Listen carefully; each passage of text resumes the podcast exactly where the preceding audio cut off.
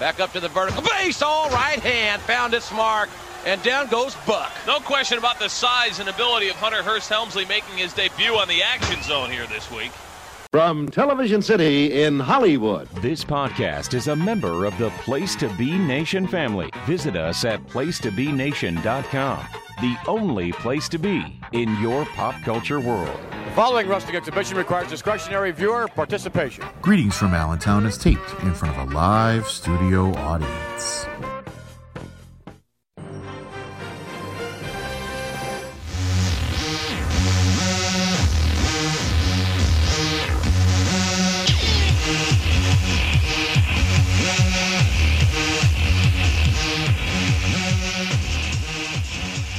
Hello, everyone, and welcome to episode 51 of Greetings from Allentown. I am your host, Peter Wenson. And today we're going to be taking a look at the Action Zone for the first time in 41 shows. The WWF Action Zone from April 30th, 1995. Now, you're probably thinking, 1995 WWF, why are you even bothering with this? Well, you have to expose yourself to some new things like I did with Memphis last week. And 95 WWF is a bit of a blind spot for me. I became more interested in it after reading James Dixon's series of books that came out a few years ago. The first one was called Titan Sinking, which was all about the year 1995. And, you know, eh, I kind of want to find out for myself if it's as bad as everybody says it was or what the deal was, because it is kind of a blank spot in my wrestling fandom.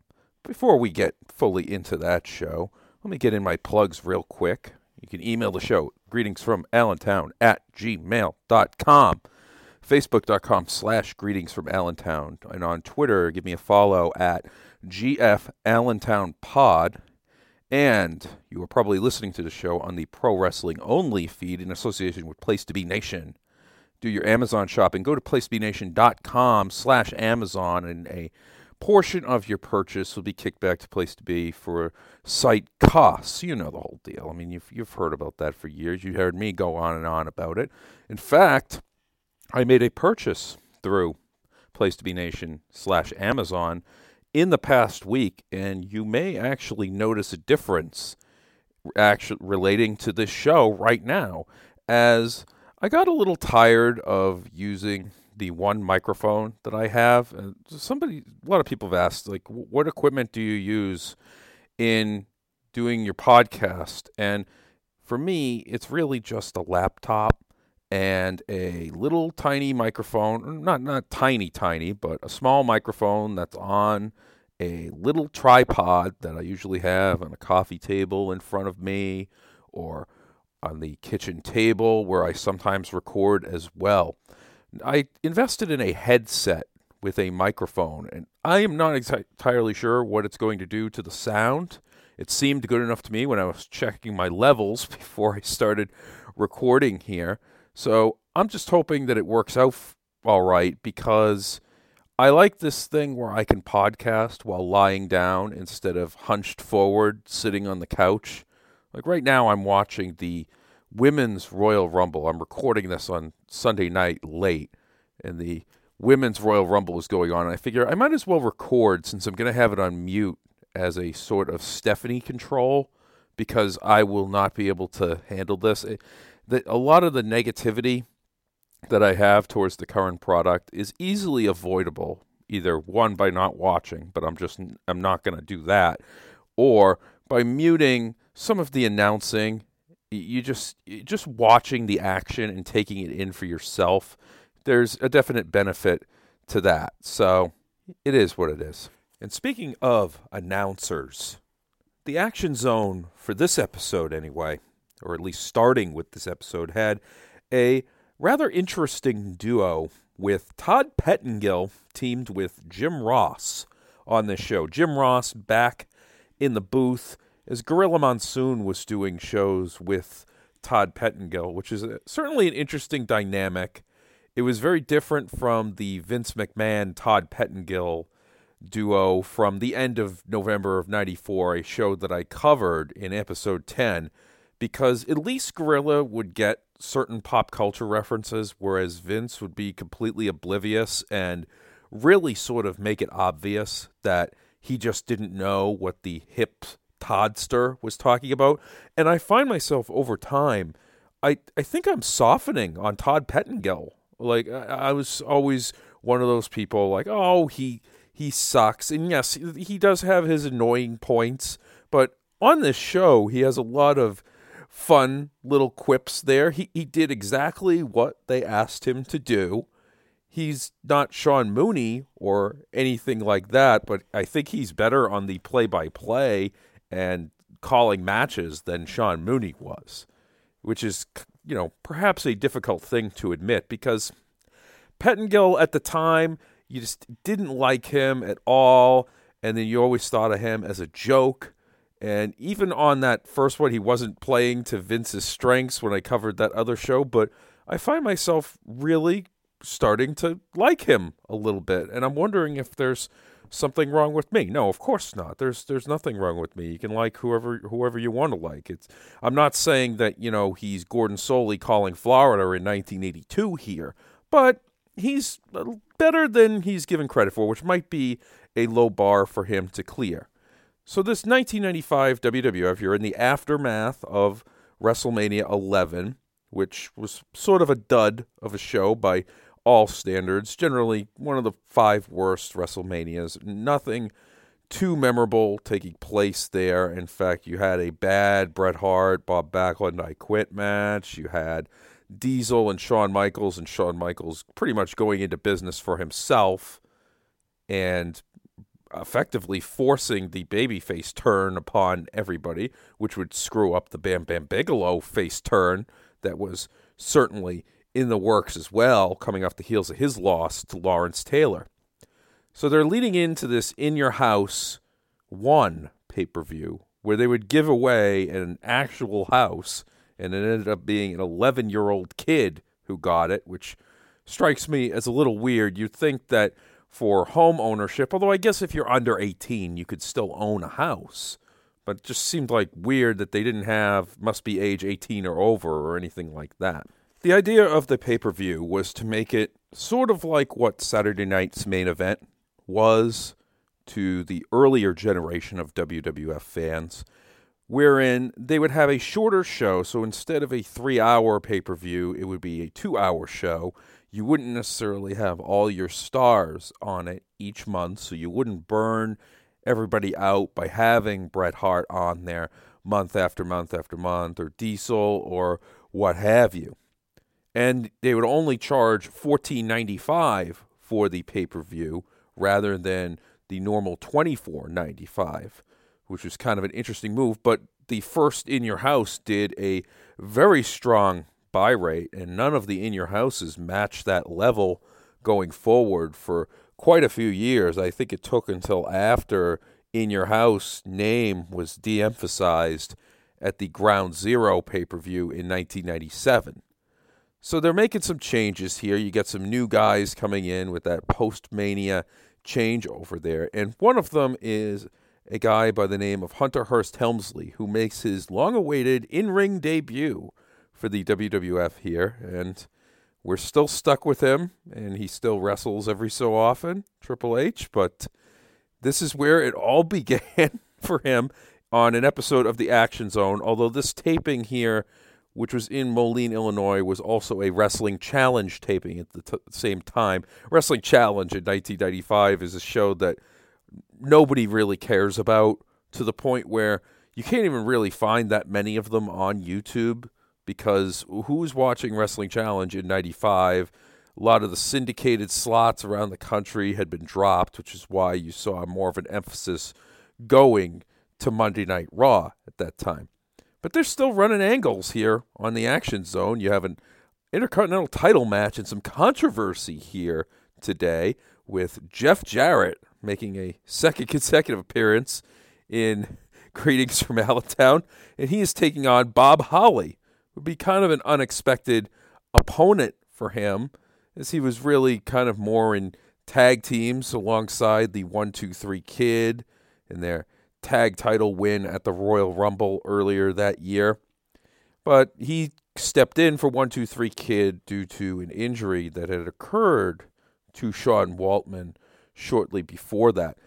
Interestingly, also, and this surprised me to see, is at the previous Monday Night Raw on April 24th was the highest rated Raw in quite some time. Drew a number of 3.9, which kind of surprised me because you say, okay, 1995, it's going to be one of the worst years in company history.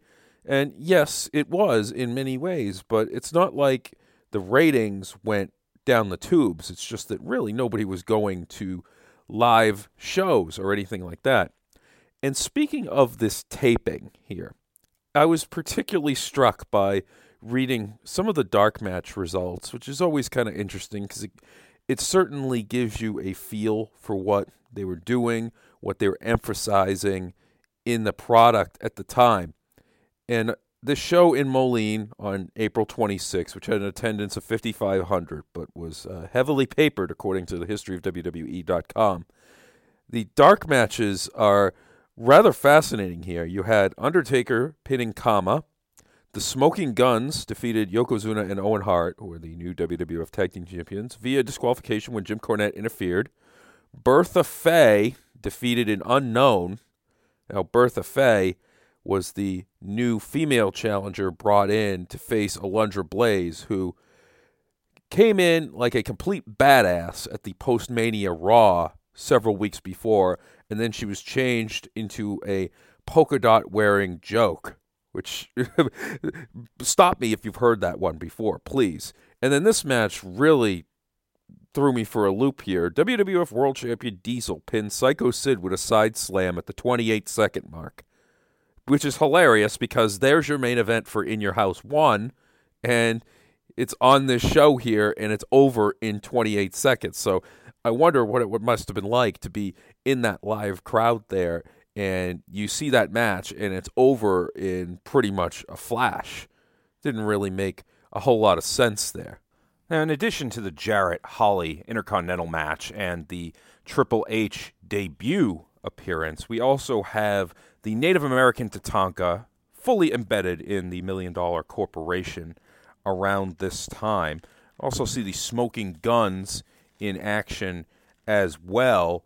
And we're also going to see an interesting little vignette. It was one of a series where Bob Backlund goes on spring break and is his usual crazy self here. Unfortunately, this is not one of the better ones of these. There was a much better one on the Raw before this and on Superstars that same weekend, but we'll take what we can get here. So there's a lot to get to, so why don't we just jump right into the show?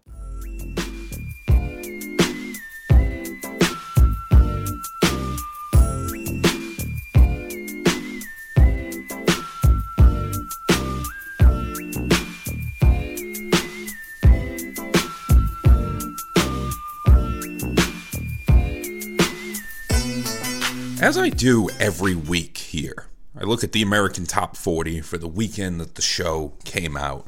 And with this being the end of April in 95, when I had just turned 16, and you know, you're in high school, you're going to high school dances, I'm pretty passionate about some of the names that are on this list. Yes, Notorious B.I.G.'s Big Poppa is there at number seven. We also have Montel Jordan, a lot of TLC there. It's also stuff like Sheryl Crow, who, like, I went on, like, probably my 500th lifetime rant about how terrible Sheryl Crow is. Except Soak Up the Sun, I guess, is a decent song, but that, that didn't come until later as I recall. Freak Like Me is on there at number three. I'm not going through the entire thing. I'm not trying to make this the pop culture section like the Place to Be podcast here. It's just that I'm very passionate about some of the names that are on here, like Jamie Walters. Hold on. Ugh, what a what a terrible song that is. I mean, ugh. Anyway, just get myself off music here. So we got the recap of the Bam Bam Bigelow Diesel match from the previous Raw. They actually go into this before they play the theme song for the Action Zone, which I kind of like. It's kind of like when you know a TV drama would would do like two or three minutes of action, and then they would go into the theme song. I think they would do that on Dallas from time to time. It's probably the only time you'll ever hear Dallas compared with WWF Action Zone. But this Bigelow Diesel match, you had the Million Dollar Corporation at ringside, or at least DiBiase and Tatanka were there. It's a decent match. It's not. It, remember, this is Diesel trying to carry the company, and he just was not enough of a veteran, I don't think, in the ring to be putting on quote unquote world champion caliber matches, or at least what people had become used to with Bret Hart over the previous couple of years. So your finish here is that Bam Bam is tripped running the ropes by Tatanka, allegedly by accident here. By the way, Bam Bam in this match here had a very conspicuous black eye, and I looked everywhere. I looked through observer recaps and whatnot, and I could not find out what the deal was with that. The closest thing that I saw to explaining what the deal was with Bam Bam's black eye was that he just heard it during a match. Somebody laid in a stiff shot there. Kind of like, kind of like Brock uh, Lesnar on Braun Strowman the other night at the Royal Rumble. That was really something else. After Braun got a little too little too snug with a knee when Brock was down on the canvas. I that was the very definition of a receipt there. Diesel puts away Bigelow with the jackknife and barely gets him up. Maybe the biggest guy that Kevin Nash would ever try to jackknife, at least until the infamous giant incident at NWO Souled Out 1998. I guess it was WCW, NWO, but who really cares? So the Million Dollar Corporation now fires Bigelow. And Bigelow decides to say, You can't fire me, I quit. Which I think is a stupid move because it does, with it being so public, he can no longer file for unemployment insurance. But I do think that this is probably a contractor sort of deal here. But there are, you know, implications there. And the Million Dollar Corporation comes in the ring and starts laying the boots to Bam Bam. Bam Bam had gotten a little bit of an edge early and was going after DiBiase before he found himself outnumbered. And Diesel comes from the back and saves him, and they shake hands, which was very interesting. If you if you know anything about the political climate at the time and how Bam Bam feels he was aced out of a better spot by some Kliq maneuverings of Kevin Nash and Shawn Michaels, among others. So kind of an interesting thing turn Bigelow over to the babyface side. You give Diesel a new friend there. Speaking of friends, our old friend from last week, Jeff Jarrett, is back and he's defending his Intercontinental title against Bob Holly. And both of them have a little bit of promo time early in this show here. Holly says he's planning to take it to the finish line, which ha ha ha.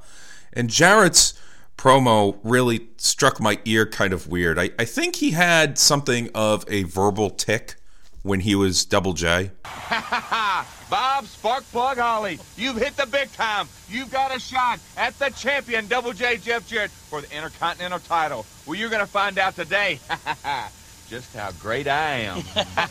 Ain't he great?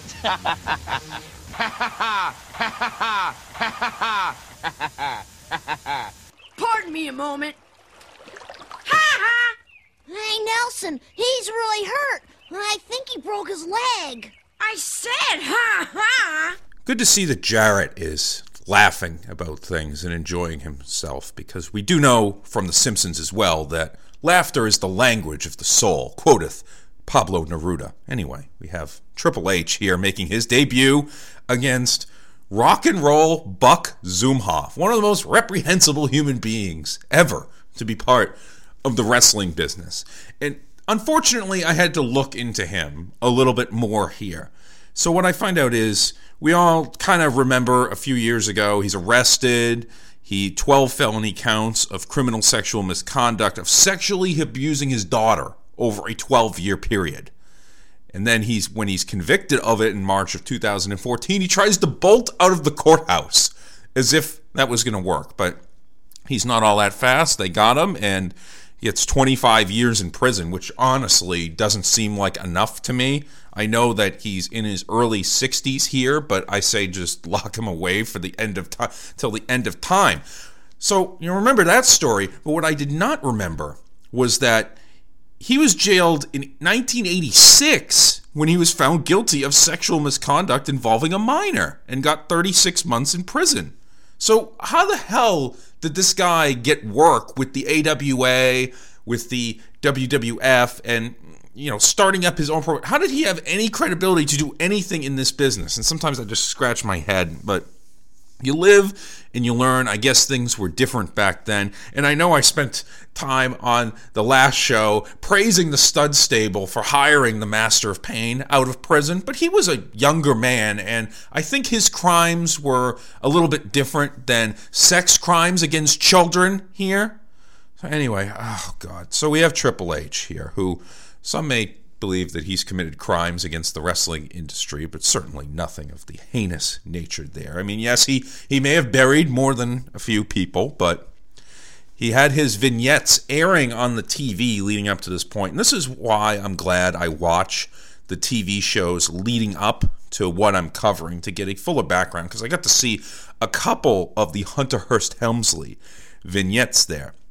And you can see the influence of Steven Regal upon him as they were tag team partners in WCW. And the story goes that Regal told him that he needed to go to the WWF if he wanted to have more ring time because there were not as many house shows in WCW. So he was going to have less of an opportunity to gain experience and become all that he could be.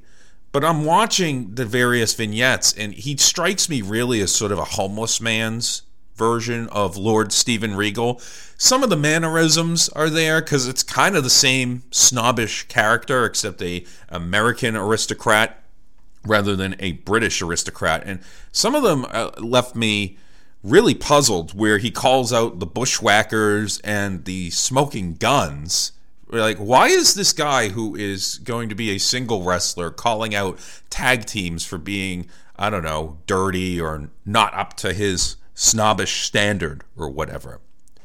And I, I, was thinking about it some more, and somebody had posted a Triple H thing from WCW where he did a promo when he changed his name from Terra Ryzing to Jean Paul Levesque. And that aired on the June 18th, 1994 episode of WCW Saturday Night. And I thought, hmm, that is that is really weird that you have this guy and he is changing his identity the same week that Ron Goldman and Nicole Brown Simpson have been found murdered in Los Angeles. So I'm not saying that Triple H did it in this case. I'm just saying that it would have been good police work to at least ask him a few questions with the timing of when he changes his name and all that. But yeah, he, he's really just a snob. There's no indication of what he's going to become. Like I said, he, it's like a down market version of Regal because his in ring work is not quite there. Todd Pettengill kicks it off with a rather interesting remark of the appearance of Helmsley. Well, look at him. He's so smug and arrogant, you know? I mean, he thinks he's the only one that matters. Look at him. Kind of makes me think of those quote unquote mark pictures that you see with Triple H and somebody who has done something in NXT, like when Andrade Cien Almas wins the NXT title and then he has his picture taken with both Zelina Vega and Triple H. And like says, "Oh, I'm so proud of you," or something to that effect. It's like, okay, I'm wondering. This is Triple H's debut match. Who did he have his mark picture with after this one? Did he go have it with Pat Patterson or somebody? Patterson might not even been there in '95. Who who knows, really? But you know, look, I liked NXT a lot from 2014 to 2016. Might have been my favorite period of watching wrestling on a weekly basis. I specifically love that time frame in 2014 when they would secretly air the new episode at like 3 or 4 in the afternoon on the network when NXT was still airing on Thursday and the storytelling week to week and I guess he does deserve credit for, you know, making that happen here. But uh, honestly, I want to give credit to the talent that is there you know, your Finn Balor's, your Sami Zayn's, your Neville's, Sasha Banks, Charlotte, and all that. And also Ryan Ward, who I guess was doing the booking of NXT at that time, and Dusty Rhodes, who until his passing in 2015 had a huge hand in the success that was going on there. So back to this match here. We start with an early waistlock go behind by Triple H. I think Buck Zumhofe is getting a lot of that go behind move while in the joint there, but he's able to escape this time. Unlike, you know, as I said, when he was uh, convicted there and he tried to flee the courthouse, was unable to escape. And it's at this point that I noticed that Triple H has a freaking bow in his hair, which you know, you, you, you watch this character in the very beginning and you see things, all right, well, this didn't work or that didn't work. He's got the riding pants, which would stick around up through 1997. But a freaking bow in his hair, that's, that's not even aristocratic. I don't even know why you would even have that. So he has trouble getting out of a wrist lock and then just kind of nails Zumhofe with a right hand. That was actually kind of funny. A European uppercut. Again, shades of Regal here.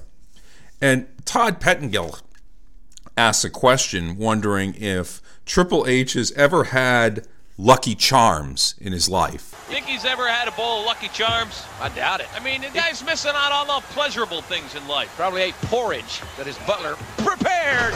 I don't know where JR is going with the notion that porridge is somehow this meal for the rich. That that didn't really make a whole heck of a lot of sense. And I can't say that I'm on board with Pettengill and his love of Lucky Charms. There's too much crap in that. And like marshmallows, like that's not what I want when I get up for breakfast. I I was very much a at least when I would have cereal as a kid. My number one was probably Froot Loops because, you know, oh, it's nominally healthy because it has fruit in the name, even though it's really just all sugar. I was also a big fan of the chocolate cereals, cereals like Cocoa Pebbles or Count Chocula, even when you could get it. What is the deal with Count Chocula? I mean, are we supposed to be afraid of this guy? All right, enough nonsense here. This is very serious business. This is Hunter Hearst Helmsley's debut. But again, I'm distracted by just how pale Buck Zumhofe is. Something that, you know, yeah, he grew up in Minnesota, but, you know, maybe a little bit of a tanning booth maybe could have kept him out of a little bit of trouble, you know, except for the skin cancer and all that. Gets a forearm off an Irish whip, but his hip lock attempt is blocked. And Hunter works that into an RKO or a proto RKO and he was using a couple of different finishers before he would settle on the pedigree, including one that was very reminiscent of what would become a stone cold stunner. And he did kind of hit this RKO out of nowhere. History of WWE.com calls it a diamond cutter, and that might actually be more correct there. I don't know if DDP was using it at this point in 95, so this might have been something that was out there in the ether up for grabs. And yep, Triple H debuted against Buck Zumhofe, and I know he's probably a little worried that we might Google Buck Zumhofe's name. It's kind of like he said with Chyna and discussing her Hall of Fame candidacy on the Stone Cold podcast. But yes, he debuted against this guy, and you can't erase any of that. And the bow and all that stuff would go away, but it's really kind of interesting to see him here at this time. Uh, he is, yeah, nobody likes him. He's so smug and arrogant. Look at that. You can tell that nose is used to being up in the air. Well, Unbelievable. I don't like this guy. No, I'll tell you what I do like, though, what I'm excited to talk about in your house. Yeah, man. All right, folks, guys in the truck, if you can hear us, roll the open to the report. Let's do it. That first In Your House aired on May 14th, 1995. I was a little busy that day. Even if I was watching the product, I wouldn't have gotten it on pay per view. I, I was at the. This was well before I had Bruins season tickets, but I still went to the playoff game against the New Jersey Devils, in part because it would be the last game of any relevance in the Boston Garden. And I had pretty good seats. I had scored myself a pretty good seat for that game. Bruins lost 3 to 2 in that one. They were just completely outmatched by a New Jersey team that would surprise everybody and go on and win the Stanley Cup, sweeping the powerhouse Detroit Red Wings in the final. Anyway, the pay-per-view was stressed as a great value at $14.95 as I had mentioned. So cheaper than the other ones, a little bit shorter, which makes them more rewatchable because if you sit down and watch one of the early in your houses, yes, it's not the greatest stuff in the world and a lot of them are just completely forgettable. But, you know, it's it's 2 hours max and some of them even less than that. Like the in your house Canadian Stampede, which was one of the last ones before they de-emphasized the in your house moniker is one of the easiest shows to watch from start to finish. And yeah, it helps that every single match on that show is good, but it just really flies by. Unfortunately, I haven't been able to watch all of In Your House 1 in my research here. The match, the opening match between Hakushi and Bret Hart is a dandy of a bout. But every time I look at Hakushi in Shinja, and I mentioned this to someone on Twitter about a week ago is Shinja, who is Akio Sato from the Orient Express, wearing white makeup all over his face. When I look at him, I just see Abe Knuckleball Schwartz because of the white paint, and I have to remind myself that it's the guy from the Orient Express who got replaced by Paul Diamond. About that pay per view price, though, of 14.95. This is kind of an interesting thing in that well if I lower the price we'll get more buys and that was correct at first but as people found out that they were lesser pay-per-views and that really stuff wasn't going to happen on them a lot of people started to save their money and bank it for the bigger pay-per-views over the course of the year. It's almost kind of like the price of beer when you go to a bar. You, you can see oh charge seven eight nine dollars for a beer. But if you cut it down to five or six you think well we'll sell more of this. And that might be true but a lot of people who don't necessarily know these things will say well this has got to be the best beer because it's the most expensive one there and so it is with the pay-per-view prices where well this doesn't matter because it's a lot cheaper than all the other ones so it kind of gives off that vibe a little bit. And the in your house gimmick was also based on giving away a house in Orlando, Florida, which was won, as I said, by an 11 year old who then sold it for $175,000, which is way more than I think you would have gotten for a house in Orlando, Florida during that time period. I mean, I'm not too familiar with the Florida real estate market, but my house that I actually live in was built in 1995, and it went for way less than 175, at least originally, according to the real estate transactions. But uh, of course, I live way out in the boonies, up by the New Hampshire border, so it's not like living in the city of Orlando or whatever. So anyway, we get to the, a promo here, and our main event match is Sid against Diesel for the WWF title. And Sid was being billed by Ted DiBiase as the crown jewel of the Million Dollar Corporation. And it was revealed on the Raw right before In Your House that Sid and DiBiase had been working together. And this is this is some black ops stuff here where DiBiase said that Shawn Michaels came to him looking for a bodyguard and DiBiase suggested Sid, knowing that Sid would eventually turn on Shawn Michaels and set all of this up. It's very kind of deep stuff there. And Sid has a promo, so fasten your seatbelts, everybody. And he is outlining the benefits of unleaded gasoline over diesel. See, Diesel, it's two weeks away. And I want to ask you something. What are you thinking about? Is it in your mind that you have now made the greatest mistake of all times. Oh, yeah, I know you're sitting there and you're telling everybody, yeah, I'm not scared. I'm going to take the big guy. He has nothing to offer me. But you're wrong. You are wrong. For all of his faults, you got to admire Sid in his courteousness there because I'm just assuming that this promo was recorded in a public library, which is why he is talking like this. The, the normal Sid intensity there, but almost in like a hushed whisper there. And then they go to Diesel, who is as bland as ever. The, a true eunuch champion, if there ever was one. It's, uh, it's like, come on.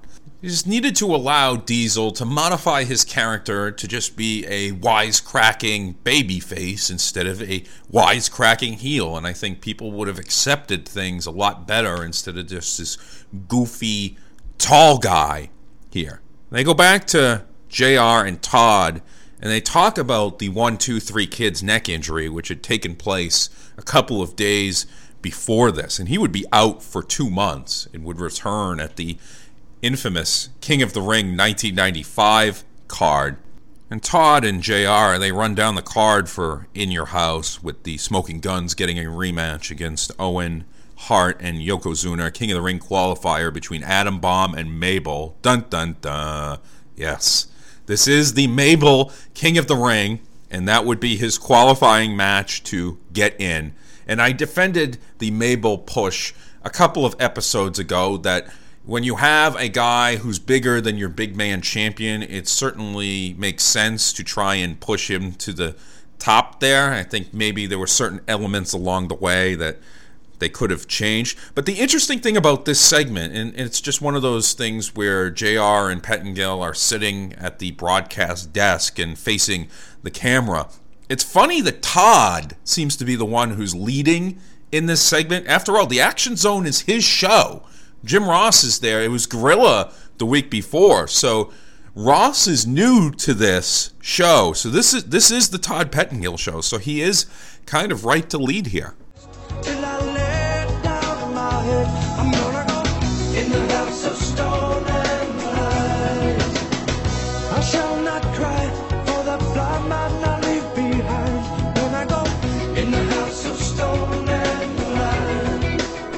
Now, I know earlier I had said that I was very passionate about the songs that were in the top 40 around this time, but that song there is by a guy named Martin Page, and I literally did not know who did that song until probably about a year ago when it came on a Sirius radio and you get the little thing that says who did it. I'm like, whatever. I barely even think about that song. But speaking of Stone, we have Tom Stone here. I can't believe that he's still around in 1995 WWF doing quality enhancement work that he would always do. He is teaming with Dave Siegfried, or Dave Siegfrieds, and they are taking on the Smoking Guns. But before we get into the match, we do have the promotional consideration provided by a Nerf Hunter gun, Mega Man times two which got nothing to do with Tom McGee, I, am I'm, I'm assuming, and Gravity Cologne for Men. So they're still pulling in you know okay sponsors in 1995. And Stone here starts off with a little hip lock offense, and these two guys, Stone and Siegfrieds, get in quite a bit against the Smoking Guns, who are always in the tag team title picture Of course, they would fail to regain the titles from Owen and Yokozuna at the first In Your House. And I was a little harsh on them when I've talked about them in the past, where I sang a song that was set to the All in the Family theme, just lamenting the demise of the tag division. And it, neither of these guys really has ever held all that much appeal to me, either Billy or Bart Gunn. I mean, the, the biggest that I've been a fan of either one of them, and one of them was in DX, was the point where Bart Gunn knocked out Bradshaw. The second that his fist made contact with Bradshaw's head, that was the peak of my love for Bart Gunn. I'm pretty sure.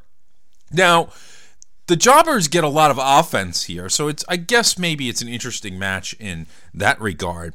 But Thank God for Todd Pettengill, and that is something I never thought I would ever say in my life here because he inserts a few things that uh, I can discuss that really have nothing to do with wrestling.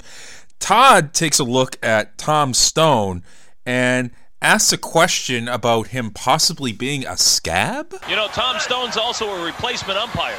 I didn't know that. Yeah, but he was supposed to work a game in Canada, and of course they said no replacement umps there, so he's able to be on the zone this afternoon. Well, those replacement umps are terrible. Okay, first of all, I didn't know that JR was such a staunch Union man there. Secondly, Tom Stone kind of does look like the kind of guy who would be a replacement Major League Baseball umpire, and this is Pettengill actually weaving in something that was going on in the news at this time in 1995. Everybody remembers the baseball players' strike, which lasted from August of 1994 up through April of 95, when basically a court decision allowed them to return to work under what was the old agreement. But I had completely forgotten about the fact that at the same time, starting on January 1st, somehow, even though it was the off season and the players were on strike, the Major League Baseball owners also locked out the umpires as well. So you had kind of a weird situation of a replacement player spring training, which, by the way, I attended when I was in Florida in 1995. My mother almost ran over a bunch of scab royals on the way to Baseball City, just outside of Orlando. In any event, you had a replacement player games and replacement umpires at the same time.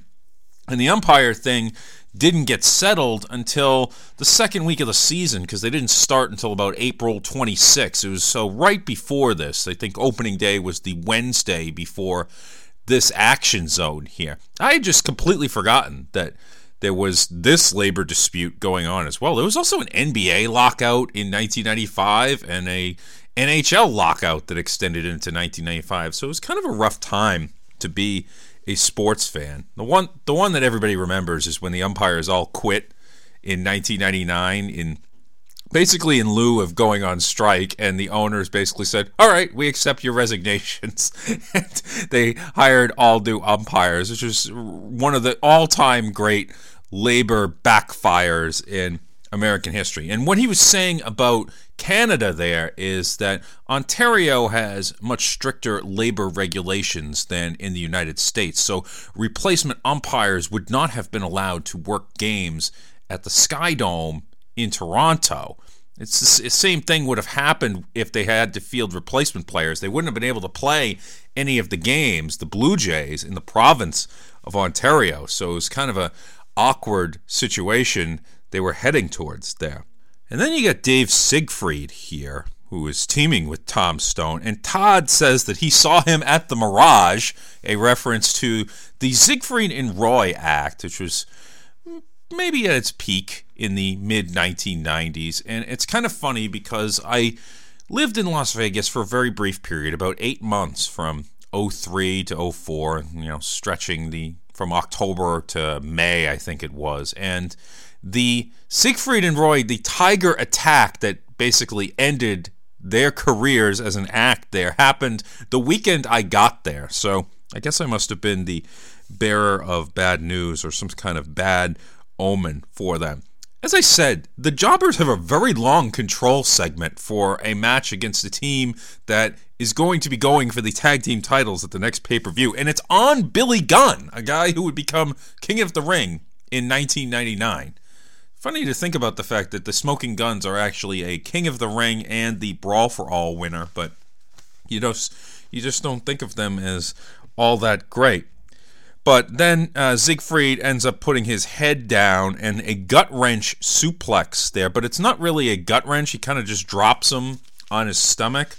I thought that that was a little strange the way that move was done by Billy Gunn. Bart gets in there, does a good standing drop kick. Uh, I have to. I'll, give him kudos for that as well. And you get a bunch of double teams by them and a Dino Bravo side slam. It looks like he's going for, but no. Here comes Billy with the double team off the top, top with a leg drop, which did not look good at all because as Bart was holding him, he was lowering him, you know, for the leg drop so he didn't, you know, decapitate the guy a little too fast and the move did not look good at all. So, yeah, maybe at the end of the day, I'm just not a fan of these guys. I, I, I don't like the wrestling in jeans look unless it's a street fight. Uh, I'm just not, I, I really can't dig that. And these guys were just so bland uh, at, at all times to me. But I want to thank Todd Pettengill, and I don't know what's happening to me. If uh, I he distracted me through this match, and we lucked into this pairing here with Todd and JR that seems to be working so far.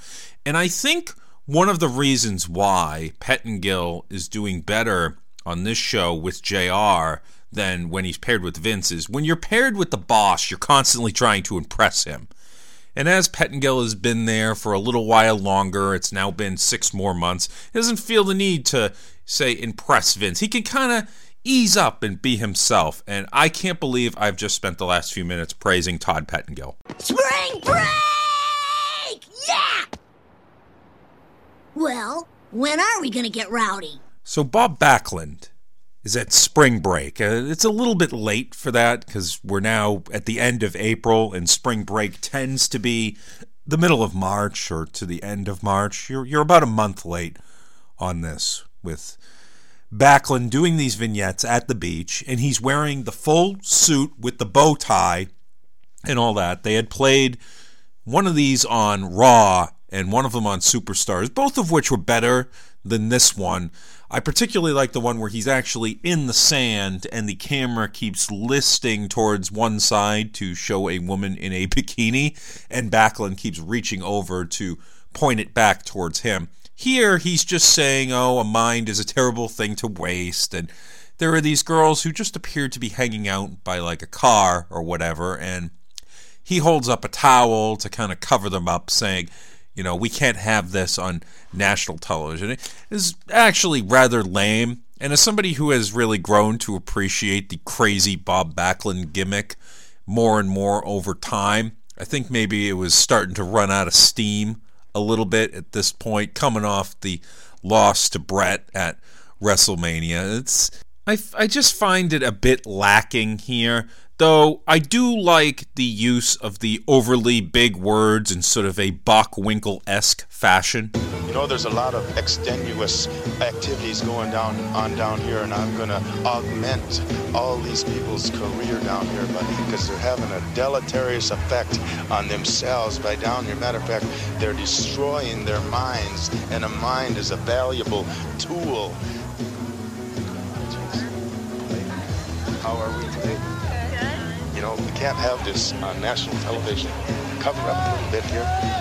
Cover up. One thing I did get out of that is that one of the girls in particular, the lead one, the first one that you can see, is really flashing a nice smile at Bob. So I guess even though he's in his mid to late 40s at this point, hey, if you're a world champion for five and a half years, chicks are going to dig it. Promotional consideration paid for by the following. Hey, pro wrestling announcer Kevin Kelly here. I want to make sure you are all subscribed to all the great feeds here at Place to Be Nation. It's really easy to do. Just head to iTunes or your preferred podcatcher app today and search and subscribe to the Place to Be Nation wrestling feed, which of course includes the full archives of the Kevin Kelly show, the Place to Be Nation pod feed, and the pro wrestling only feed. Subscribe, listen, and then rate us and leave feedback today. And be sure to give Justin your true thoughts. I mean, don't hold back. After all, he is kind of a jerk. Just listen to Scott. And now, what you've been waiting for the Intercontinental title match between Double J, Jeff Jarrett, and Bob Holly. Not quite a spark plug at this time. As I mentioned, of course, the 123 kid out with a neck injury. And it got me thinking about neck injuries because I woke up the other day with kind of a sore neck. And I was in a little bit of agony because I'm not used to it. It made me think of Sean Waltman and, of course, the more famous Steve Austin injury. And, you know, their necks got hurt way a hell of a lot more than what mine felt just from sleeping funny on it. And especially with somebody like Waltman, the fact that he was able to actually come back and wrestle the kind of risky style that he did is uh, kind of amazing in retrospect. I mean, maybe he shouldn't have even done it, but you know, when when wrestling is your life, you know, you can't really judge in that aspect. So this match here, we got a country guy, country music guy versus a race car driver. Though, as I said, that that had been toned down quite a bit here. Although they're still making the puns. It's it's Nashville versus NASCAR here on the Action Zone. And as for Bob Holly, Jim Ross says that he's a great guy, which, well, I don't know. Let's let's let Brock Lesnar weigh in on that one at some point down the road. As for Jarrett, I have some issues with his ring gear. The costuming itself is fine. I've hated the double J hat for a while, but I think that helps him. You know, it's kind of makes him an over the top character with the lights and all that other stuff. But the the stripes with the the straps coming down his front, which he would carry into WCW as well for his 96 and 97 run. It just looks horrific. It's one of my least favorite ring gear things on anybody. And maybe they're supposed to resemble guitar strings or something like that, but by my count, I think there's five of them or six. It doesn't really matter. It just looks terrible. So Jarrett jumps out on top here, but after the attack, uh, Holly fires up pretty quickly, and Jarrett to the outside. He takes a bit of a powder. I noticed that Holly is a bit mechanical in his work, and now even I'm making puns here. He's really more pit crew than driver. Maybe he's the head of the pit crew. I haven't watched much NASCAR at all over the last 10 years. When I worked in magazines and as a circulation manager, we had a race car magazine. So I would keep up to date with, with, what was going on in NASCAR just through this magazine that was on like a four to six week delay. But nowadays, I don't even know like what's going on. And with Dale Earnhardt Jr. now officially retired, it's like okay, this this truly feels like the end of an era, even though he wasn't like a you know, champion year after year or anything. JR says that Holly is setting the pace in this one. And then they start talking about Razor Ramon and the situation that he is in now with the upcoming match at In Your House, where he is going to face the Roadie and Double J. They say that he's going to sit down with Jack Tunney and hash out his options here, which by the way, I would love to be privy to that conversation with Jack Tunney in 1995. I mean, Tunney was starting to lose it in 91 and 92 with some of his decisions. And by 95, which is the year that he's officially out as WWF president for, well, a variety of different reasons. But Todd Pettengill, once again, very helpful here. He has a suggestion for Razor. Maybe it'll be Bob Holly to team up with the bad guys. It wouldn't be a bad idea at all. Okay, funny thing about that between Scott Hall and Bob Holly, just as people. I recommend you do a Google search that's just just type in Bob Holly and Scott Hall. And what you get for your results, or at least this is what I got, is a bunch of YouTube videos all in a row that say the first one is Scott Hall, I want to smack him in the face. Bob Holly shoots hard, dot dot dot. Then the next one Kevin Nash and Scott Hall respond and dismiss Hardcore Holly. Scott Hall responds to Hardcore Holly and Shane Douglas's comments. Scott Hall, fight with Bob Holly. Scott Hall talks about Bob Holly. So they've had a nice little back and forth on the shoot interview circuit. And Bob Holly originally, I guess, expressed dismay that he was supposed to be in some sort of battle royal at WrestleMania 10 which I don't remember anything of that sort, but I do know that the Razor Ramon Shawn Michaels match running long caused at least a 10 man match to get cut and bumped to Raw, which I think is kind of crappy and part of the reason why I consider Owen versus Bret a better match because they supposedly worked within the confines. Although, who knows, maybe that went long too. But yes, there was another shoot interview where Bob Holly was asked top three crybabies in WWF, and he said Scott Hall, Scott Hall, and Scott Hall, which I always like when somebody like names the same person for all three spots. Like like at Wayne Gretzky's last game when he was named all three of the uh, three stars of the game. I don't know why that's funny to me, but I, I, I, I do that from time to time at games that I'm at. So there's no love lost. There was never any love to begin with. So I can confirm for you that there is, in fact, no love lost between Bob Holly and Scott Hall, which is maybe part of the reason why you see Razor Ramon by himself taking on Jeff Jarrett and the Roadie at the pay per view. And Razor would actually win the match there by himself. So, reminiscent of AJ Styles beating both Kevin Owens and Sami Zayn at the Royal Rumble last Sunday. So, history repeats itself there.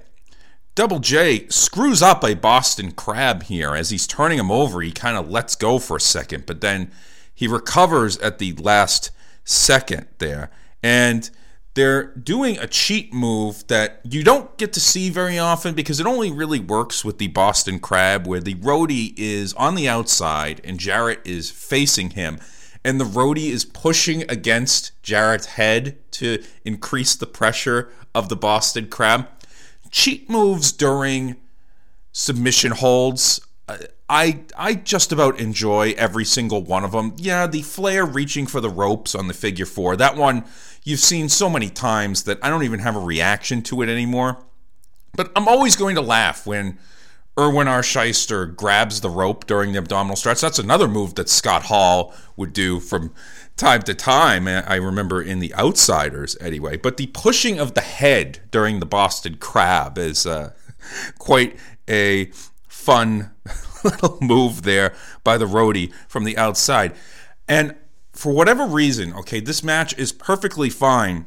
But my thesis here, and it seems like a weird word to use on a wrestling podcast, is these are two perfectly fine professional wrestlers who I just don't really connect with in any sort of way. And connecting with the fans, either as a babyface or a heel, is really important. They actually go to a commercial here in the middle of the match, which, you know, that that's fine. They get an ad for Skittles. There's actually two ads for Skittles during this break.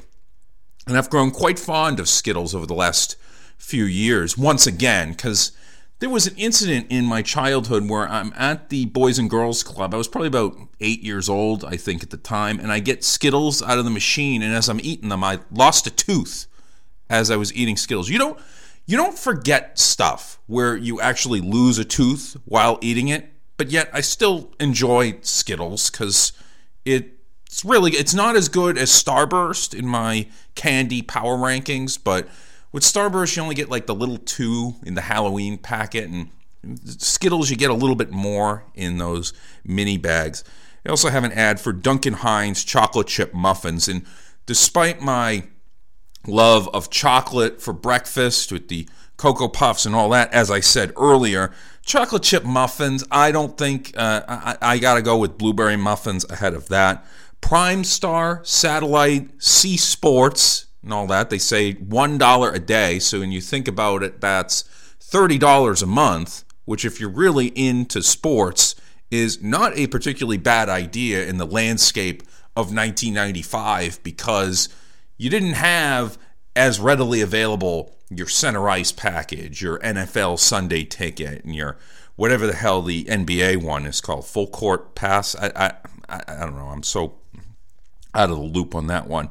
Head and Shoulders detergent. And the, the girl in the ad for the Head and Shoulders kind of reminds me of the woman on Seinfeld. And I could probably say this for any commercial I see that somebody would remind me of someone who played a George or Jerry love interest on Seinfeld. She reminds me of the woman that Jerry gets drunk so that he can play with their to- with the toys that she happened to have like the gumball machine and the easy bake oven and all that had, had kind of the same hair, which is you know the number one characteristic there. And then Doan's, which you can take for your back pain as well before the second Skittles ad. So we go back to the match and Double J is still working the back. He hits with a sledge off the second rope here. And then we get a second ad. Now, there's a Bob Holly versus Jeff Jarrett match from 1995 really need two ad breaks in the middle of it. And this sort of thing drives me nuts on Raw these days where there'll be a second ad break. But part of it is because of the way Michael Cole like rolls into as Raw rolls on, which is like a it's like a cue. When I hear Michael Cole say something rolls on, it's like my cue to go take a whiz or something like that. And Holly eventually does fire up when they come back from commercial, but runs into a boot in the corner. And Double J grabs the legs and does the Ric Flair pin with his feet on the ropes. Or if you are a WWF only guy, think of Randy Savage versus George Steele at WrestleMania 2. That pin with his feet up on the ropes in the corner. And the referee counts it. But here is a second referee, and this would be Tim White, somebody that I have not really gotten to talk about quite so often on this podcast. And he is out there to mock mental illness. Oh, no, wait, no, that wouldn't happen for several years. I mean, he's there to change the call of this. So the two referees are debating this. And the one good thing about this show is it takes me back to the old days of Howard Finkel is working the action zone here. I'm kind of pleased that Howard is working the challenge tapings for some unknown reason because he didn't even work challenge tapings in the 80s. But here he is in 1995, and we wait with bated breath for Howard's announcement. Ladies and gentlemen, after discussion, I've been informed that this match must continue. Absolutely. Good job. Good officiating. So at this point, Bob Holly is like a football team that just got a turnover and is trying for a quick strike to score here. And he goes up top and lands a clothesline off the top, and Jarrett kind of is woozy, but lands sort of near the ropes. And Holly gets a one, two, three, but you can see Jarrett put his left foot on the ropes before the three count at the count of two. Tim White is just sort of meandering in the aisle. He's he almost kind of looks like he's not quite drunk or anything like that, but maybe a little addled. I mean, the guy does own a bar in Providence, or at least he did. And at the time of the three count there, Holly takes off with the belt and just immediately leaves because he knows that if he sticks around, there's a chance we might get another restart here. And I do think that that's part of the explanation. I didn't do a complete play by play here because there were a bunch of rest holds in this match. And I think that owed to the fact that they actually would have the deciding match for real for next week's Action Zone on this exact same taping. So, right here, because Holly is in the back now, Rhodey and Jarrett are protesting to the two officials. And they they do a thing that I, I kind of enjoyed from a comedic sense where one of them lies down and they demonstrate putting the foot on the rope as one of them pantomimes the referee, which I, I found that kind of funny. But let me put on the kayfabe hat here. If you're a professional wrestler, okay? Now, I think the idea should be always at least try to kick out of the pin. You if you kick out of the pin, that is what the official is looking at when he or she is making the three count there. So it's important to get the shoulder up first, but sometimes you just can't kick out. So you want to put your foot on the rope. But sometimes the official will not notice that, as we have seen time and again in professional wrestling. So what you got to do is when you're laying there and the referee is looking at the shoulders, he looking at your, your shoulders being down, your head is right there. Just just give a yell out, "Hey! Hey, my foot's on the rope" as he's making the count. Draw the attention to that. Now I know that that might conflict with the planned finish of the match, but from a simple kayfabe perspective here, that is what I recommend that wrestlers do in the future if you if that's the only way you can get out of a pin but is by putting your foot on the ropes make sure you yell and throw a tantrum as you're being pinned there There seems to be some confusion in the ring as both officials seem to be undecided as to the outcome. You better say I'm the champion. As to the outcome of this match. However, there are other World Wrestling Federation officials present in the building, and assuredly, a decision, the official decision as to the outcome of this match, will be rendered later on. So the question is why don't you just have a panel of officials like it's american idol or something like that to kind of observe this entire thing? Well, this is 1995 wwf the money is not being thrown around like crazy here. I mean times are tough. Things are tight. The purse strings have been tightened here. So well that's that's a bit of a pun there. But anyway official decision later on. Where is Tunney? I mean, is Tunney in the back meeting with Razor Ramon like right now? Why can't he come out, amble on out there and, you know, actually make the decision right now. But hey, again, this is 1995 WWF. It's just chaos all the time. Thief and pimp speed on a mission for them greens. Lean, mean, money making machines, serving fiends. I've been in the game for 10 years making rap tunes. Ever since Honeys was wearing Sassoon, now it's 95 and they clock me and watch me diamond shining, looking like a Rob Liberace. It's all good. I have to confess, that might be my favorite part of any Dr. Dre song ever, just from a lyrical perspective there, because I'm a big fan of when rappers mention what year it is. Like Ice Cube when he says 1993 during Bop Gun. And then here he's mentioning 1995. Ever since Honeys was wearing Sassoons, he's mentioning something that was in the past there. And then a funny comment saying, looking like I robbed Liberace, which, oh, what, what an image that is, just overall. Speaking of uh, the word Sassoon here, there's a little ad for Vidal Sassoon, but it cuts off and it, I don't know, just made me think. Did Gore Vidal use Vidal Sassoon products? Did Gore Vidal ever wear Sassoon's pants? I don't know. Probably not. I don't really even know Gore Vidal all that much, other than, you know, it's just an author or whatever. So Jim Ross and Todd Pettengill they say that Jack Tunney is reviewing the tape, and I'm sure that this is all going to be on the up and up here because this is Jack Tunney 95, and all of his decisions were, you know, clearly fair and whatnot. And they go to a promo for the next week's Action Zone when they would actually tell us in advance what we might expect on the following week's programming. And holy God, this is going to be a doozy. Hitman! Bring everything you got. I'm gonna destroy you. Man. He's like a bull, rolling over everything in his path. Bret battles the bull. I'm not just good, I'm the best. The best meets the beast. Next week on WWF Action Zone. WWF 1995, literally the only place that you can see Bret the Hitman Hart on the Action Zone facing off against Mantaur, who is managed by Jim Cornette, the half bull, half man character. Certainly one of the more regrettable moments of Jimmy C's career, having to try and put that stuff over. But right into the next match, which is also very 1995 WWF. We have Doink the Clown on the back nine of his career. I think he just about teed off on 15 and he's facing Barry Horowitz. And these are two guys going in the opposite directions. And Horowitz is not quite there yet, as Doink, as I said, he's well into the back nine of his WWF run. In fact, he might even be past 15 at this point. And we're not quite yet to the Barry Horowitz push, which should take place in the summertime that year, with him picking up a win over the yet to debut Chris Candido as Body Donna Skip.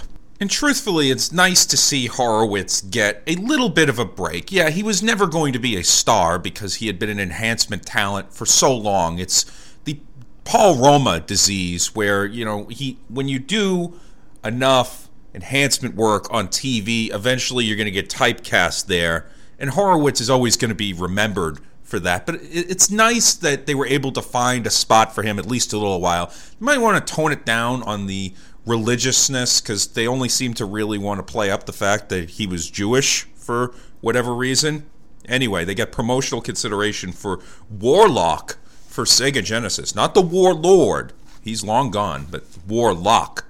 And they come back to the match here let us know that Shawn Michaels has left the country, which is a bit of a change from three years earlier when Bobby Heenan would breathlessly announce that Shawn Michaels has left the building. Of course, Shawn was injured by Sid on the post Mania Raw a few weeks earlier in an angle that had implications for a lot of different guys on the roster who weren't even there, most notably Bam Bam Bigelow. And they, of course, mentioned the broken neck suffered by the 123 kid, which is like a broken neck, and he's back in the month of June. It just seems really crazy to me just to just to even think of that. And Ross says that they will be resolving the IC title dispute before the end of the show, which thank God, because I would not have been able to go another week without knowing who the Intercontinental Champion, or to at least know that there was a plan in place to solve this dispute between Jeff Jarrett and Bob Holly. Maybe they should have just taken it to the People's Court at that time. So Doink here, and he was kind of a victim of his own success there. He's one of those guys where, as a heel at the beginning, he was so good at it, as portrayed by Matt Borne. So cool of a heel. However, at the same time, this clown character can't quite be an effective babyface at the same time. I don't know if that owed to the fact that Matt Borne either didn't want to play a babyface or whatever, but in any event, he gets fired the second they do the babyface turn around the fall of 1993 and he eventually turns up in ECW. I would let I should start watching these ECW episodes that have Matt Borne playing a character called Borne Again where he's wearing like half clown makeup but he's really sort of portraying himself almost like a reformed clown of sorts here. And this this Doink here, who I call Doink the Second, which is Ray Apollo, as opposed to Doink the Third, which would be Steve Lombardi, who I don't know. I one of my favorite recurring bits by a fellow podcaster is when the Our Vantage Point podcast literally responds to every Steve Lombardi tweet with "Is this about Doink?" which actually does make sense 97% of the time, I think. And this is really a nothing match. Doink ends up picking up the win with the whoopee cushion, which is effectively an earthquake splash, the seated senton dealy, off the top rope, which Jim Ross says reminds him of the Ray Stevens bombs away move of yesteryear. And that's got to be a very rare comparison between two Rays, Ray Apollo and Ray Stevens. Hey, have you ever been hugged by someone in green hair, Todd? Hug. I got a hug by Cyndi Lauper one time. Does that count? No. No. You know, with Pettengill being a DJ, it's entirely possible that that may have happened. It's interesting to hear Cyndi Lauper's name dropped on WWF television 11 years after her big angle started in 1984. It's by the way, she is definitely an example of somebody who needs to be inducted into the celebrity wing of the WWE Hall of Fame immediately because of her importance to launching the whole rock and wrestling connection back then.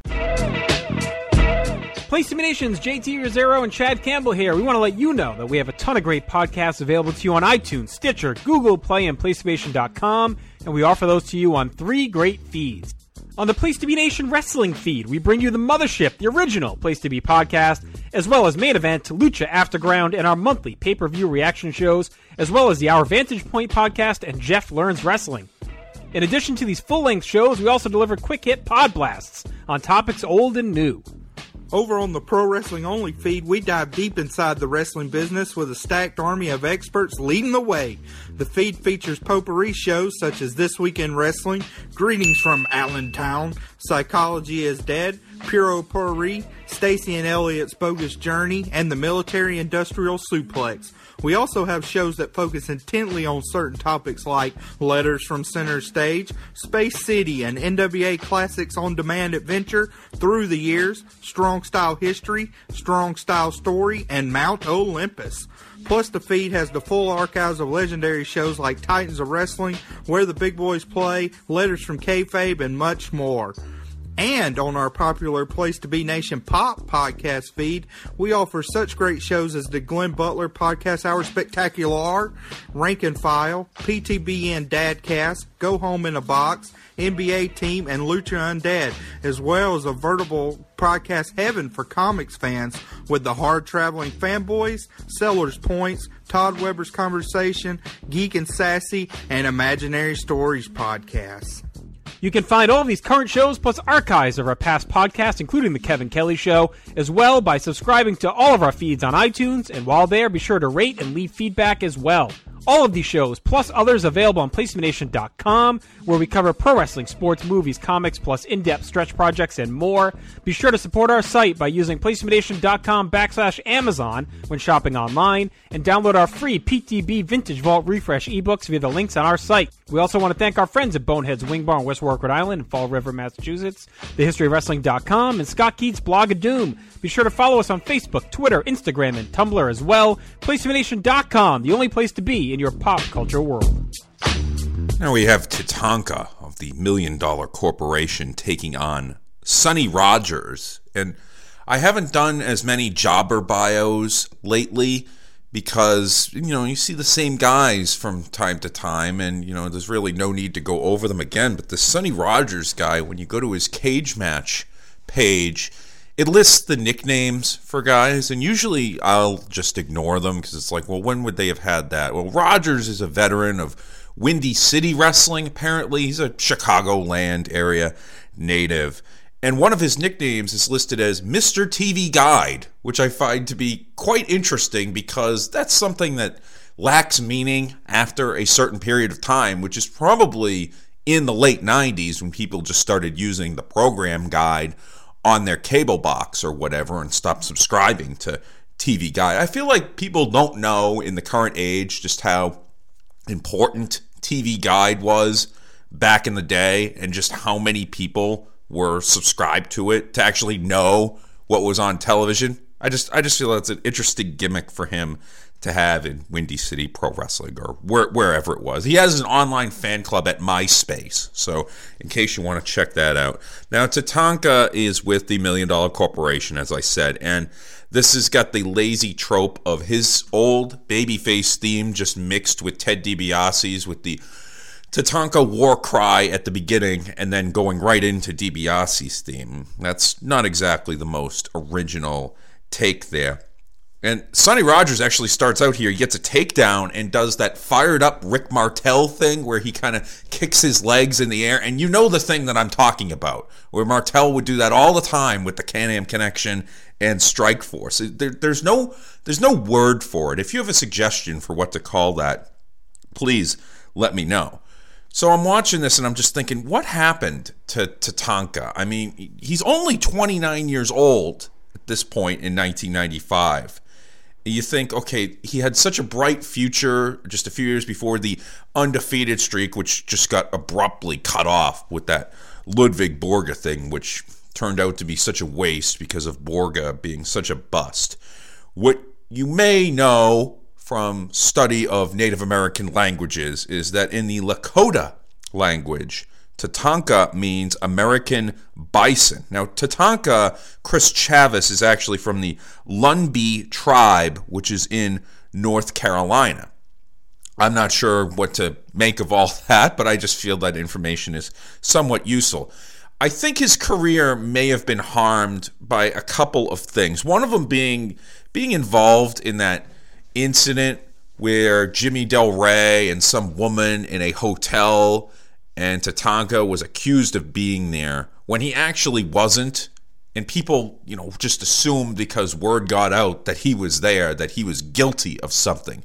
But it turned out not to be the case. So, like I said with the Duke the Dumpster Droese drug charges, where you can't find out anything about whether he was convicted or pled out or anything like that, try to reserve judgment unless something seems particularly obvious to somebody. Just don't don't rush to judgment and proclaim guilt unless it's somebody that we already know is completely reprehensible.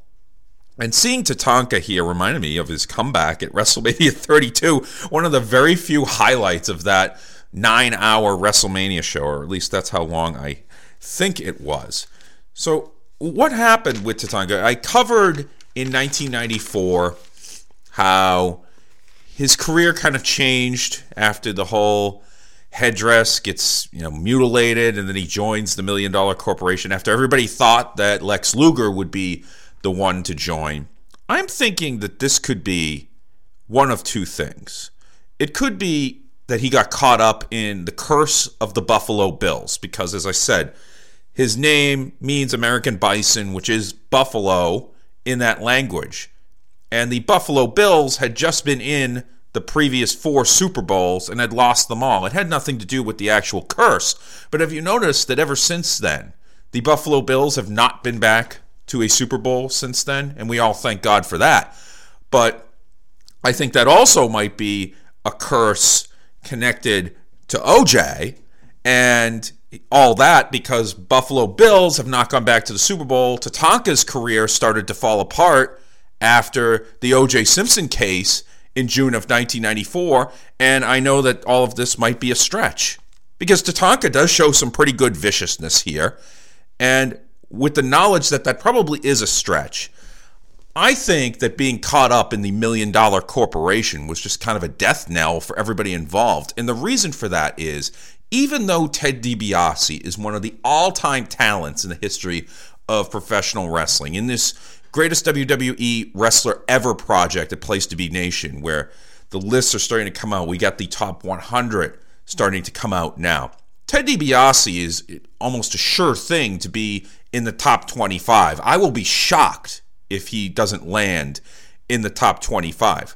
However, this is not Ted DiBiase as an in ring performer. Just because he's an outstanding in ring performer does not mean he will be a good or even a decent manager. Just because a guy is a very good quote unquote worker does not mean he's going to do all the other things in professional wrestling well. I, the example that comes to mind is Bobby Eaton of the Midnight Express, one of the all time greats, but just didn't have it as like a trainer at the performance center or any of the place that he was training. It just wasn't for him. And managing was not for Ted DiBiase at all. And it just seemed like he, just think about this. What is the greatest Ted DiBiase promo as a manager that you ever heard? What's the most memorable Ted DiBiase moment as the head of the million dollar corporation that you can remember? It's not like he really elevated anybody above where their station would have been anyway. And then he goes on to become in the NWO.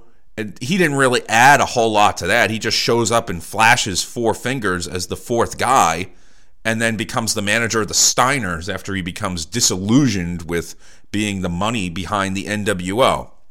So I think being involved with DiBiase as a manager certainly did not help Tatanka's career going forward. And yeah, the promotion in 95 as as I said earlier was not exactly the greatest place in the world right now.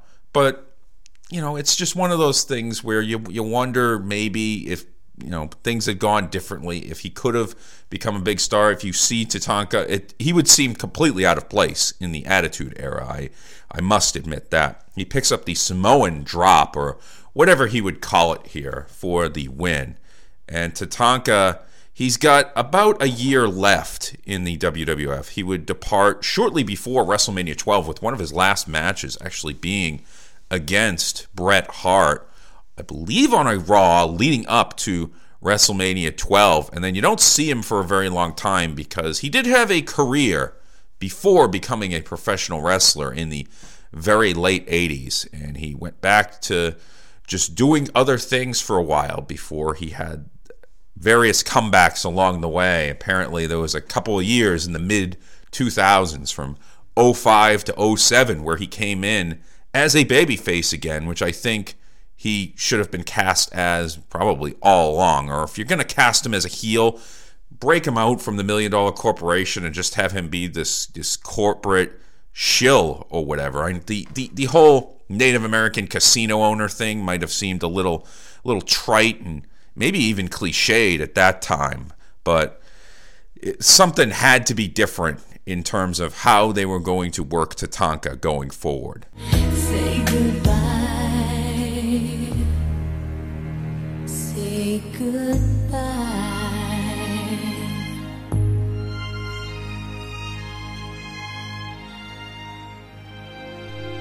I remember once around this time period, I was over at my friend Matt's house and my friend Jim, for whatever reason, the, the, computer over there had that song on there. I think it was like an Apple or a Mac or whatever. I mean, it was a computer from the mid 90s. It, it, it was kind of interesting that it had music. And what Jim did, being the trollish character that he can be sometimes, is he played that last part of Say Goodbye over and over again and he clicked it about 25 times in a row so that it would just keep playing and playing and there was no way to stop it unless you like unplug the computer or something which would be very harmful to that back in those days. Anyway whatever. To close out this show here on action zone they show holly Bob Holly and Double J in the back, and Ray Rougeau is there because Ray Rougeau was one of the interviewers, and if you wonder why a plain white toast guy like Ray Rougeau is an interviewer, consider the fact that he does speak multiple languages. So you can make him the French announcer or whatever. I mean, you know, people wonder why would why did you take French in high school? Wouldn't Spanish have been more valuable? Well, the joke's on you because it now means that I'm eligible to become head head coach of the Montreal Canadiens because they've literally run out of French speaking people to coach the Canadians. So if they were to fire Claude Julien, I might be next in line and I could bring things down from the inside. So they're arguing over the IC title here, and Holly is in possession of it. And Ray Rougeau lets Holly know that he is not the Intercontinental Champion, so Jarrett grabs it away from him. And by the way, as Jarrett is like arguing and like getting in everybody's face about this, it's kind of hard to take him seriously when he has that hat with the JJ on it. I I know I said it was good costuming and all, but when, when somebody is seriously arguing with you and they have a hat like that, eh, I'm I'm not gonna I'm really not gonna take you too seriously.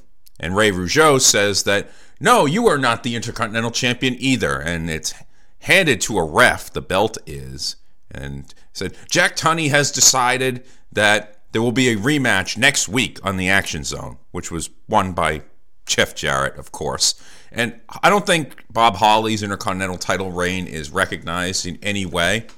Although I think it lasted longer than Shane Douglas, so it would not have been the shortest in 1995 had it been recognized in any way.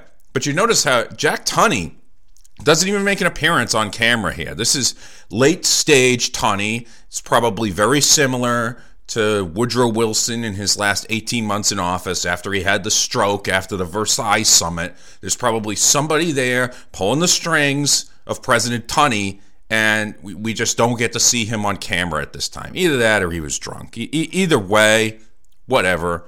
We have the so now you got two matches on the Action Zone next week with Bret Hart versus Mantaur and you have Bob Holly versus Jeff Jarrett yet again for the Intercontinental title. And that is how they wrap the Action Zone for April 30th, 1995. Now, for those of you out there who don't give a rat's behind about the Super Bowl, I'm going to wrap things up in a nice little bow for you right here, and you can turn off the podcast before I indulge myself in the Vinny Vegas Corner Vanity segment for next week's show, I'm going to be looking at, and this is actually upon request of the good fellows at the Positively Pro Wrestling Podcast. You can give them a follow at PPW Podcast on Twitter. And I'll be looking at Wrestling Challenge, WWF, from 1991. The date on that would actually be July 14th. And this request stems from the desire for me to review a show that has Jim the Anvil Neidhart as one of the announcers, which may sound strange, but I like to look at as many different broadcast teams as possible. Perhaps I'll be blown away by it the same way I was with Todd Pettengill and Jim Ross today. It's it's highly unlikely because I've been critical of the fact that they threw Neidhart into that one of a kind gorilla in the brain chemistry that they had at the time. So that's what we're going to have next week. And you get the one year anniversary and episode 53 the week after that. I'll probably be looking at a WCW 1991 show. I'm trying to decide between two of them. And I'm not sure what I'm going to base it on, but in one of them, Missy Hyatt is almost coming out of her top. So I don't. Uh, we'll see what happens there. So if you don't care about the Super Bowl, you can drop out right now. But if you are interested, stay tuned. But first, if you'll indulge me, because Vinny Vegas Corner will be a little bit expanded because there's only one game today. You have the Super Bowl props and all that that I'm going to get into a little bit here. But the only time I was ever actually in Las Vegas for the Super Bowl was when the New England Patriots played the Carolina Panthers in Super Bowl 38. And I was at my friend Chris's apartment, and I arrived at noontime for the 3:30 start local time in the Pacific time zone. But the beauty of being in Las Vegas, because I don't really like to do online gambling. In fact, I don't think I ever have.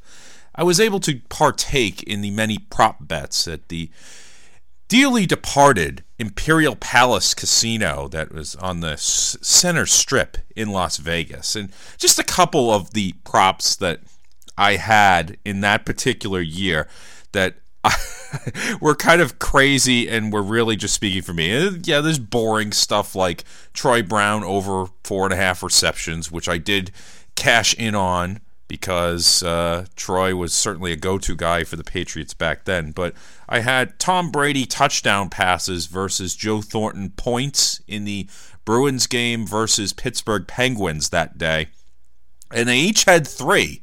So it ended up being a push, and I had taken Joe Thornton for points because Pittsburgh was a very bad team that year. However, the only reason I got a push out of it was because Thornton had two assists off of empty net goals, which, if you know anything about hockey, you'd realize that that's kind of a strange deal, especially back in those days when teams were a little bit more hesitant to pull the goalie since they didn't know things that they know now. But my favorite bet from that Super Bowl was a point spread of one sport versus another, which was the Pittsburgh Penguins shots on goal in that game versus the Carolina total points versus New England. And the Pittsburgh shots line was favored by seven and a half, which I took. And then when Pittsburgh ended up with 39 points in the game, I thought, well, sure, Carolina sure as hell ain't going to score 32 points off this Patriots defense. And they almost did. They got 29 at the end of regulation. Had the game gone to overtime and they kick a field goal, that would have gotten them to 32. I would have lost the bet, and my favorite team would have lost the Super Bowl. But enough about that one. Although that's that Super Bowl is like a living PSA for not drinking, not smoking, and not gambling because during the game I missed the Janet Jackson halftime thing because I was outside smoking. I certainly did drink too much on that day.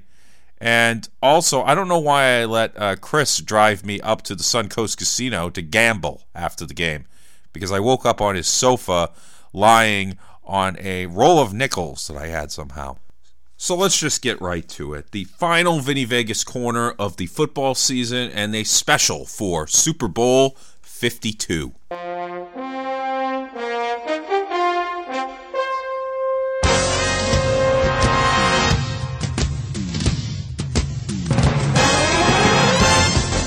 going to start off with some quick Patriots Super Bowl facts. Since I am a Patriots fan, they do have a lengthy history in the Super Bowl, particularly in the current era. So it's kind of, you know, we can maybe we can discern something from this. Number one, I don't believe in coin toss bets. I think they're completely ridiculous here.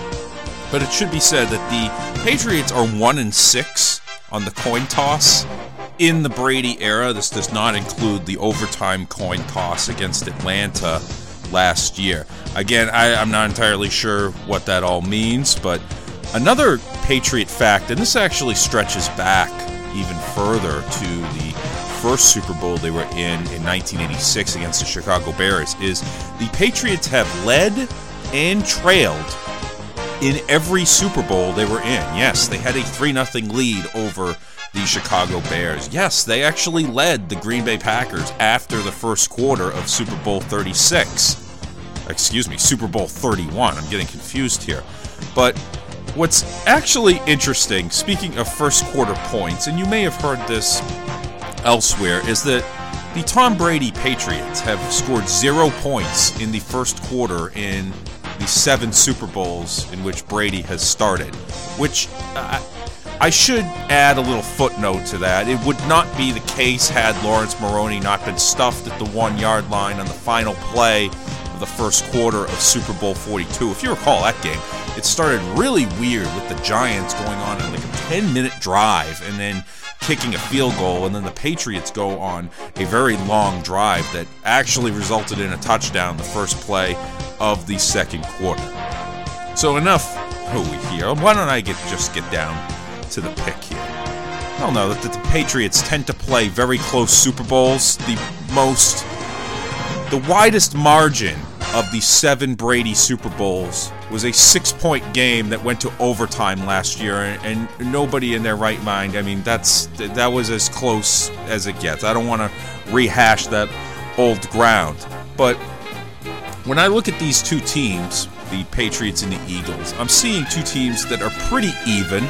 Yes, there's a difference between Nick Foles and Tom Brady, but there are differences like within the matchups that you really have to break down. I'm particularly worried about the Patriots linebackers against the not only the Eagles running backs. I'm thinking of Jay Ajayi, who I am worried is going to eat the Patriots alive out of the backfield, but just the agility, speed, athleticism of the Eagles' offensive front there, and how they might be able to take advantage of the Patriots' I think weakness at the linebacker position, having lost Dont'a Hightower to the uh, to some sort of injury for the year a while back. I want to say that that was way back in October. Now, conversely, there are ways for the Patriots to combat the Eagles and their offensive line as well, and their defensive line as well. The Eagles like to rotate in a lot of their defensive linemen, you know, rotate them through, make sure nobody's getting too many snaps, that nobody gets worn out. Patriots can easily combat that if they go to an up tempo and no huddle offense, which is what ended up killing Atlanta. Just the sheer fact that the Patriots were running so many plays and the defense was wearing down at the end of the game. But with with how close the matchup is, and I saw that the point spread was five early in the week, and it's now four and a half for the Eagles.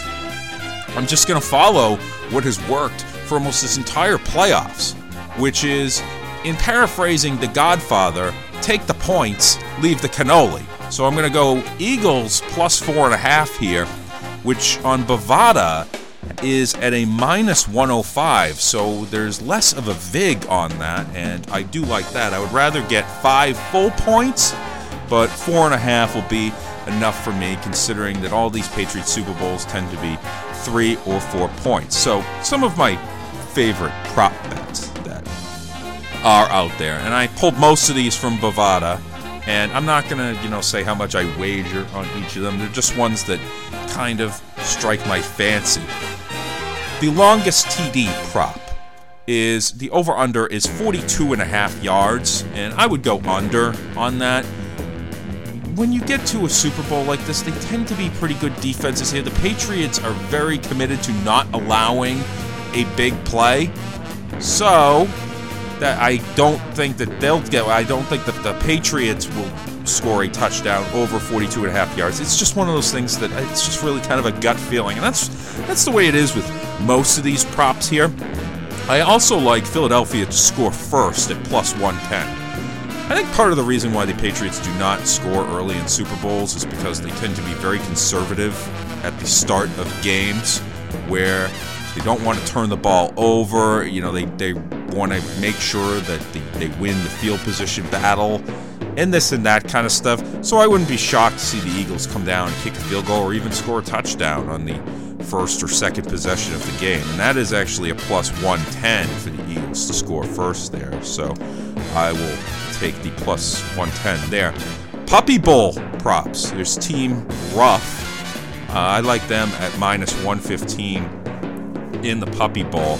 I didn't even. I think it's Team Ruff versus Team Fluff. I I, I didn't even write down the other team's name, but uh, Team Ruff. Uh, it's I, I just feel like a team that's called Ruff. Kind of like how I had an unspoiled record on the Bud Bowl the first four years because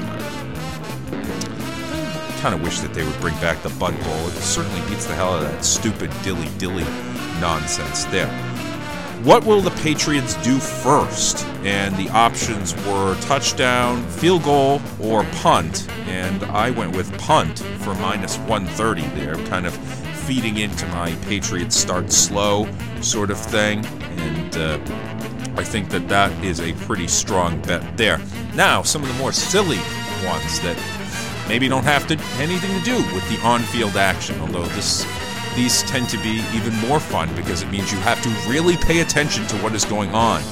And I have one here that is actually recommended to me by my wife, and there was one for Will Pink forget any words during the national anthem? And no is minus 700. So you're laying $700 to win 100. But as my wife said, Pink is a true professional, and she's not going to screw up the words to the national anthem or forget anything or leave anything out. So I'm going to lay the money on that one.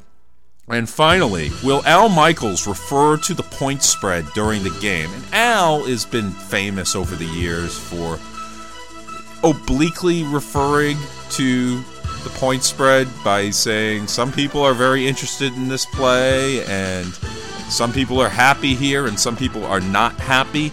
The only thing is, this said on the prop that he has to refer to it clearly, which means he has to say that the point spread is four and a half.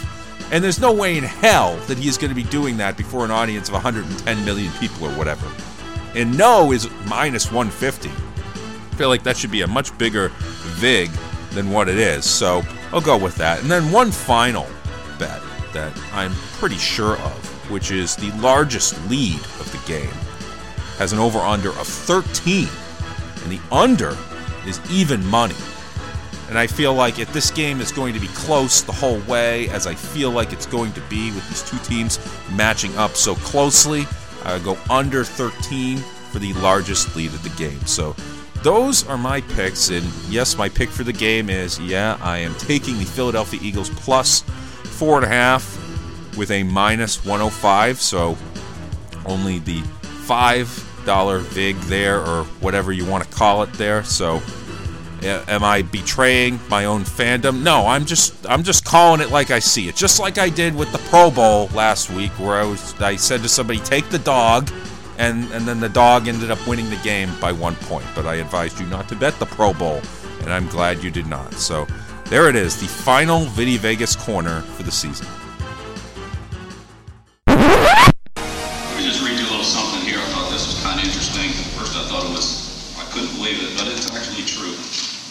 Talking about the Philadelphia parade after the game. All right, it's 11 o'clock in case any of you want to attend that. It's going to go from Broad Street up to Washington Avenue, past City Hall, then down to Benjamin Franklin Parkway, and we'll end up at the Art Museum. Planned today, right?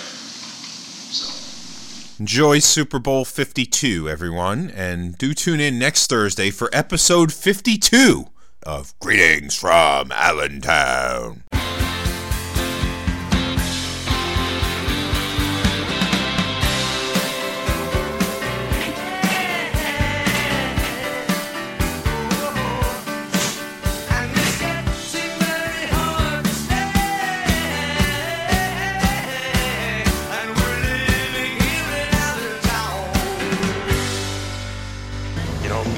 This on national television.